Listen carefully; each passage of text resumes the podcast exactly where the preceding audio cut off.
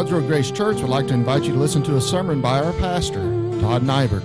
We are located at 4137 Todd's Road, two miles outside of Man O' War Boulevard. Sunday services are at 10:30 a.m. and 6 p.m. Bible study is at 9:45 a.m. Wednesday services are at 7 p.m. Nursery is provided for all services. For more information, visit our website at toddsroadgracechurch.com. Now here's our pastor, Todd Nibert. I've entitled the message for this morning, The Sign of Christ's Authority. Now, let me give you the setting of this story. We read in verse 13, and the Jews, John chapter 2, verse 13, and the Jews' Passover was at hand. Uh, John does not call it the Lord's Passover, he calls it the Jews' Passover because the Jews had prostituted the meaning of the Passover and stripped it of its meaning. And Jesus went up to Jerusalem and found in the temple those that sold oxen and sheep and doves and changers of money sitting. Now, these were men who made profit on religion. These were men who had uh, thought we can make worship more accessible, more convenient, easier. People won't have to bring their sacrifices to Jerusalem. We can sell them there, and we'll make a profit as well. And the uh, atonement half shekel of silver that they don't have, we'll sell them those, and we will make a profit from that. And they didn't think of what they were doing as being sinful. They thought they were making religion more accessible and easier. It kind of reminds me of uh, seeker sensitive religion in our day. Make things easier, make things more accessible. And we read in verse 15, and when he, the Lord Jesus, had made a scourge of small cords. Now the Lord walked into the temple, saw this, and not in a fit of rage or anger, he thoughtfully made a whip to drive these people out of the temple. And when he made a scourge of small cords, he drove them all out of the temple, and the sheep and the oxen, and poured out the changers' money, and overthrew the tables. Now, can you imagine this scene? And he said unto them that sold doves, Take these things hence, make not my father's house an house of merchandise, a house of profit, a house of gain. And his disciples remembered that it was written, The zeal of thine house hath eaten me up. Then answered the Jews and said unto him, What sign showest thou unto us, seeing thou doest these things? What gives you the right to come into the temple with a whip? Who gave you the authority to come into this temple and drive these people out? Who do you think you are? Give us a sign that'll prove to us that you have the authority to do this. And look at the sign the Lord gives. He said in verse 19, Jesus answered and said unto them, Destroy this temple, and in three days I will raise it up. He gives them the sign of the resurrection.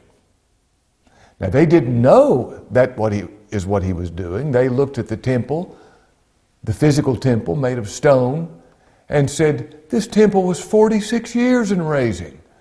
And you say you'll tear it down and build it up in three days? And the Lord didn't clarify himself to them at this time. He didn't say, Well, that's not what I meant. Let me explain what I meant. This desire for a sign.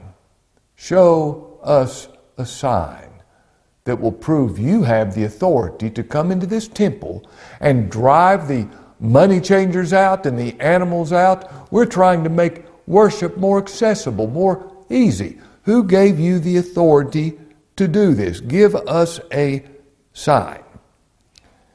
Now, the reason they asked for a sign is they saw no evil in what they were doing.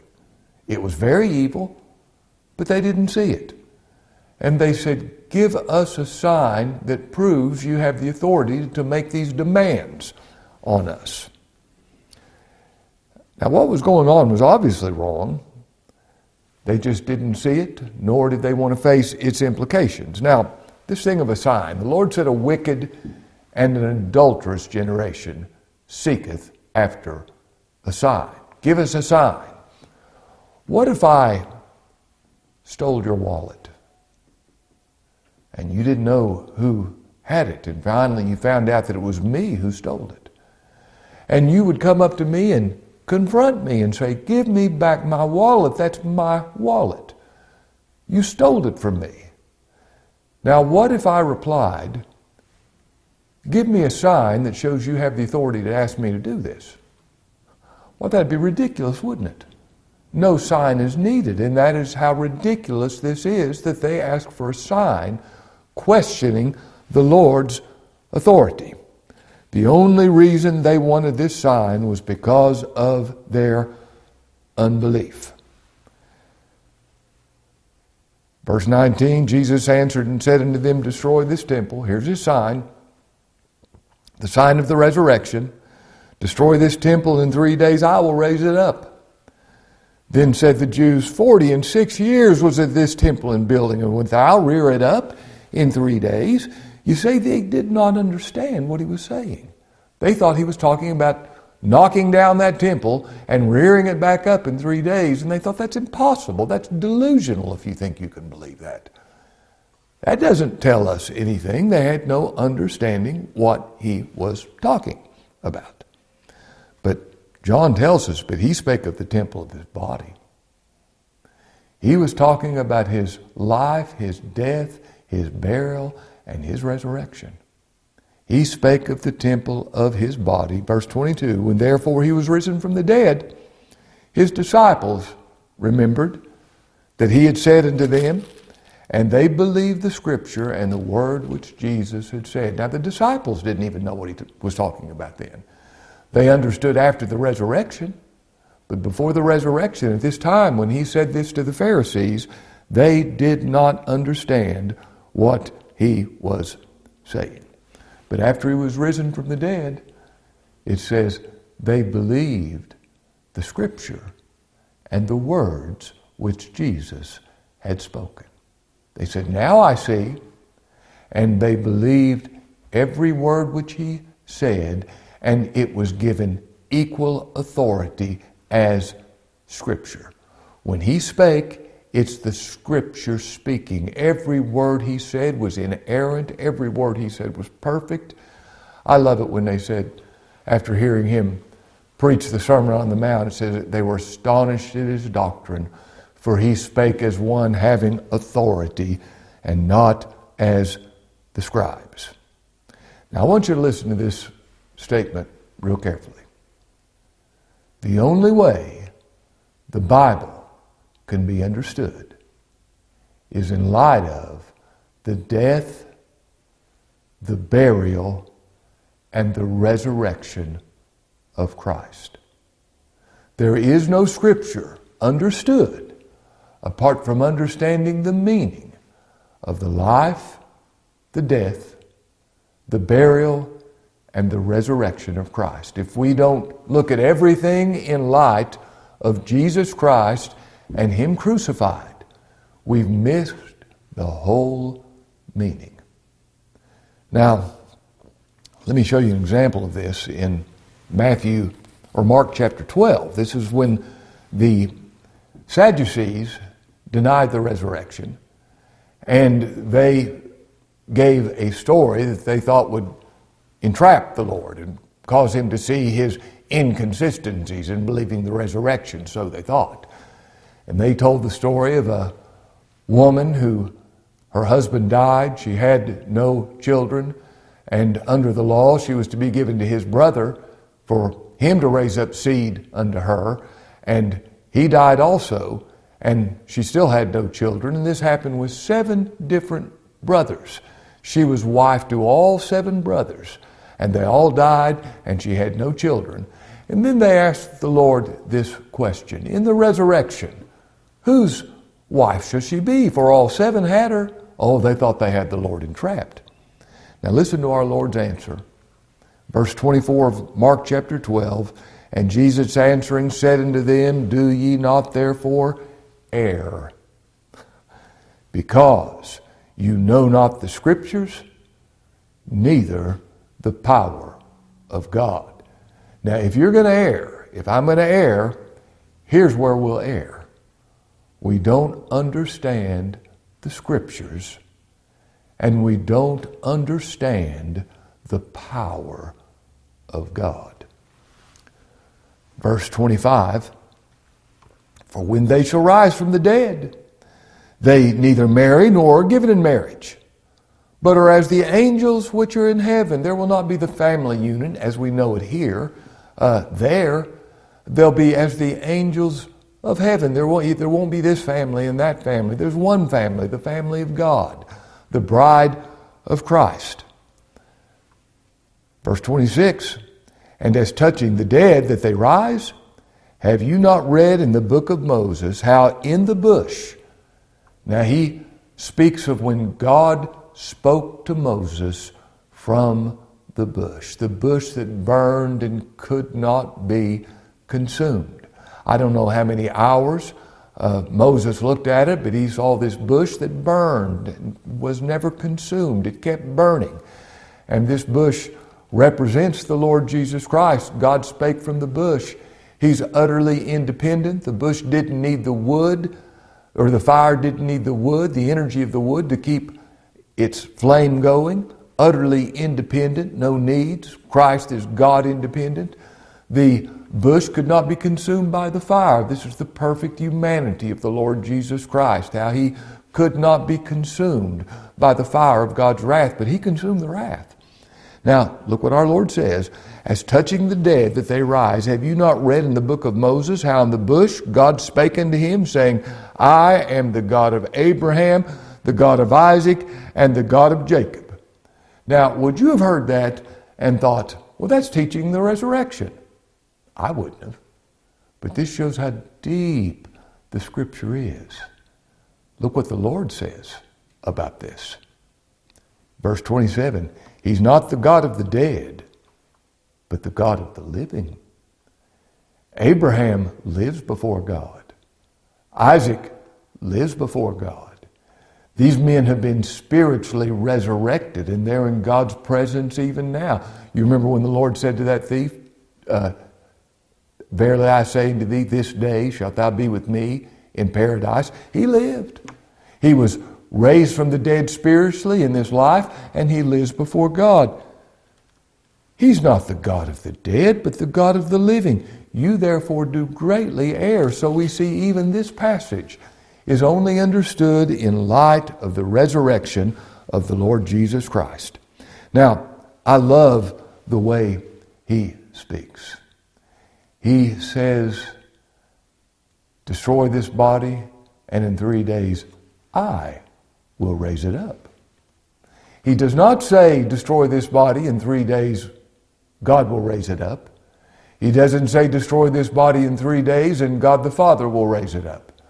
He doesn't say, destroy this body in three days and God the Holy Spirit will raise it up. Although God did raise him up and God the Holy Spirit was in uh, the agent of his resurrection. He says, destroy this body in three days, I will raise it up. Now, here is the sign of his authority. In John chapter 10, verses 17 and 18, he said, No man takes my life from me. I'm not a victim. When they came to crucify the Lord Jesus Christ, when he was put to death, no man took his life from him. He was not a victim. You see, he was in control of everything. He was controlling every thing that happened during the cross. It was His will being done. Acts 4 27 28 says of a, uh, of a truth against thy holy child Jesus, both Herod and Pontius Pilate, with the Gentiles and the people of Israel, are gathered together for to do whatsoever thy hand and thy counsel determined before to be done. His will was being done. No man takes my life from me. I have power to lay it down, and I have power to raise it up. This commandment have I received of my Father. The Lord Jesus Christ tells us at this time, here is the authority that I have. I have the power to raise myself from the dead. Now, there's only one who could do that the God man raised himself from the dead. Now we read in verse 22 when therefore he was, was risen from the dead. His disciples remembered that he had said this unto them, and they believed the scripture and the word which Jesus had said. Now, when therefore he was risen from the dead, you know what that means? It means, first of all, he died. Jesus Christ died. To me, that's so mysterious. The God man, he who is life. He said, I'm the way, the truth, and the life. The God man died. How mysterious. No, it's not mysterious when you or I die. We're weak. We're uh, just this side of death right now. God can take away our breath immediately. We're weak. We're sinful. We can't prevent death. There's no mystery in any man dying. Now, somebody may be thinking, what is the reason for death? Sin. By one man, sin entered the world, and death by sin. That one man was Adam, and death came to him because of sin. Now, the reason Jesus Christ died was sin. Now, please listen to me carefully. God must punish sin. He's absolutely just. He must punish sin. For him to let one sin go unpunished would mean that he is unjust.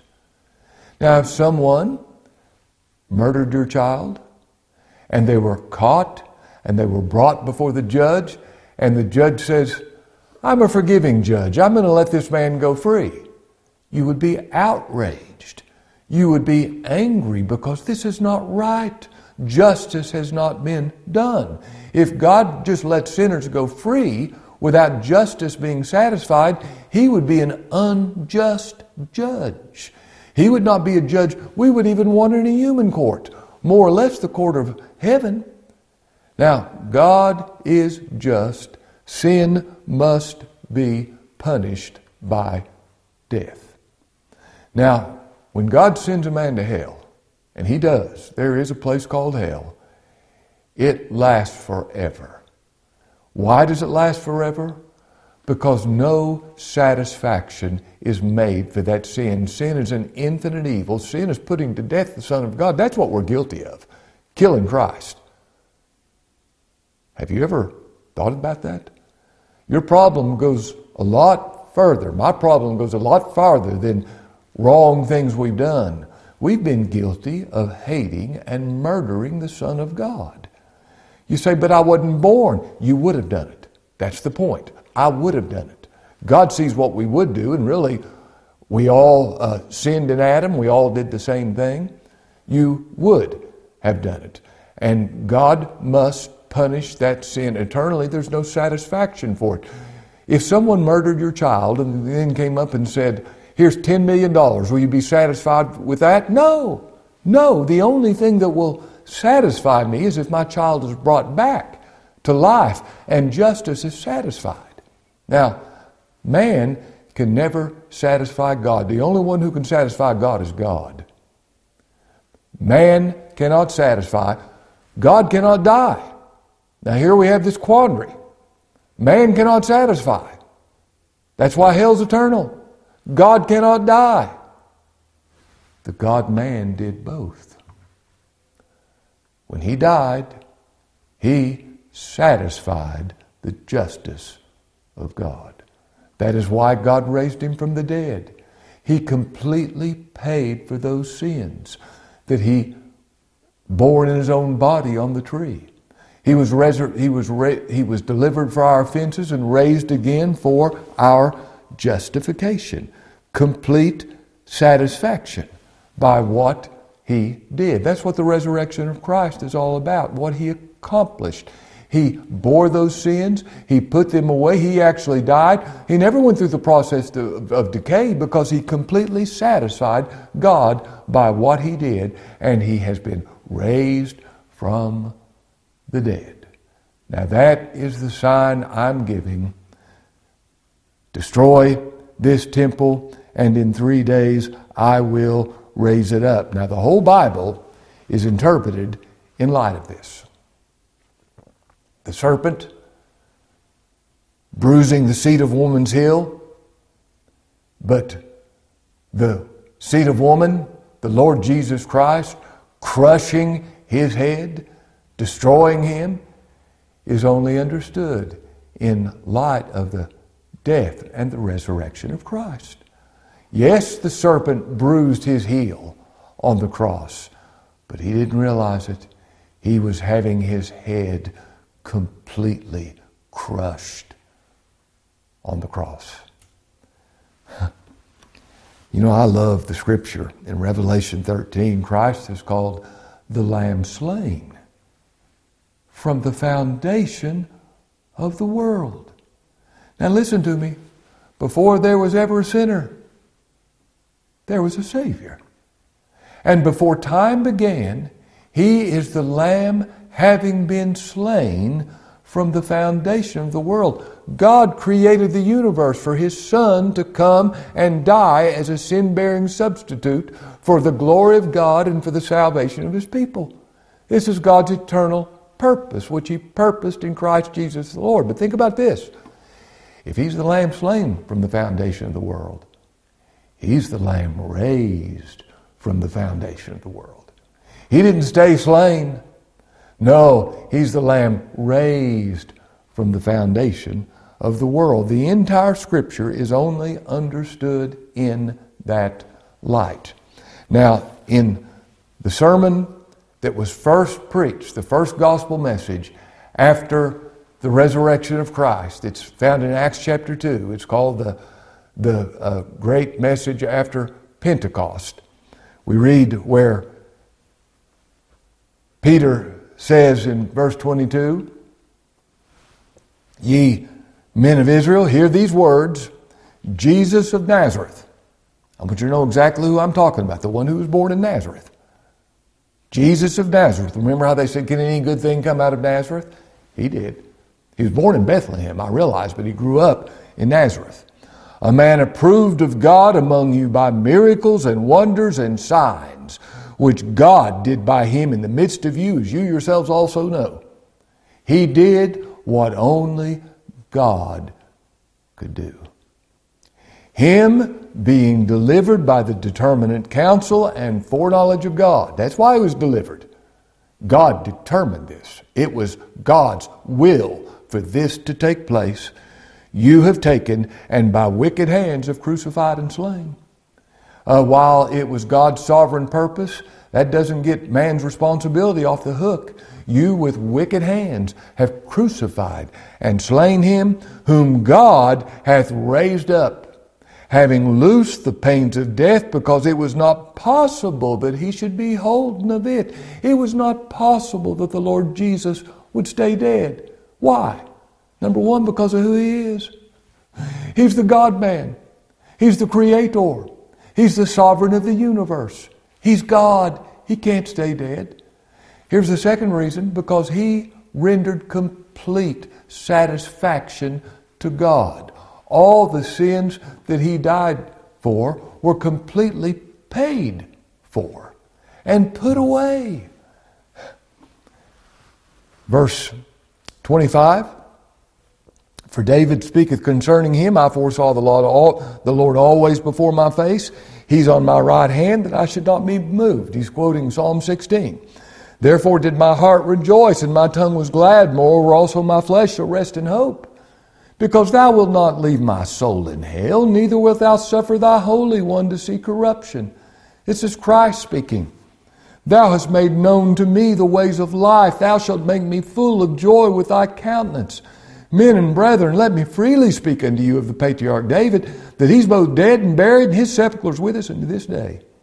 If you go into somewhere in the Middle East, you'll find a pile of dirt with the DNA of David in it. He wasn't raised from the dead the way the Lord Jesus Christ was. Therefore, being a prophet, knowing that God had sworn with an oath to him that of the fruit of his loins, according to the flesh, he would raise up Christ to sit on his throne, he, seeing this before, spake of the resurrection of Christ. David knew exactly what he was saying. He was speaking of the resurrection of Christ. Now, let me give you four things real briefly in closing. He said, Destroy this body, and in three days I'll raise it up. The resurrection of Christ. Number one, this is God's eternal purpose. He's the lamb slain, He's the lamb raised from the foundation of the world. Number two, this is the gospel. Salvation accomplished by what He did. Your sins are not forgiven. If they are forgiven, they're not forgiven because of anything you did, but because He was raised from the dead, having accomplished salvation. Number three, this is the object of our faith. If thou shalt confess with thy mouth the Lord Jesus, and believe in thine heart that God hath raised him from the dead, thou shalt be saved. That's a promise. Now, this thing of believing that God raised him from the dead is more than just believing the fact of it, understanding why he was raised from the dead. Because whatever it was he intended to do, he did, he accomplished, and he was raised from the dead because everybody he died for was justified. And my dear friends, I can't say this strong enough. This is the only ground of assurance. Why do I believe that God can accept me? One reason that empty tomb. It doesn't have anything to do with my works. It's His work and His work only. Show us a sign. Destroy this temple, and in three days I will raise it up. This is Todd Nibert praying that God will be pleased to make Himself known to you. That's our prayer. Amen. To receive a copy of the sermon you have just heard, send your request to todd.nibert at gmail.com, or you may write or call the church at the information provided on the screen.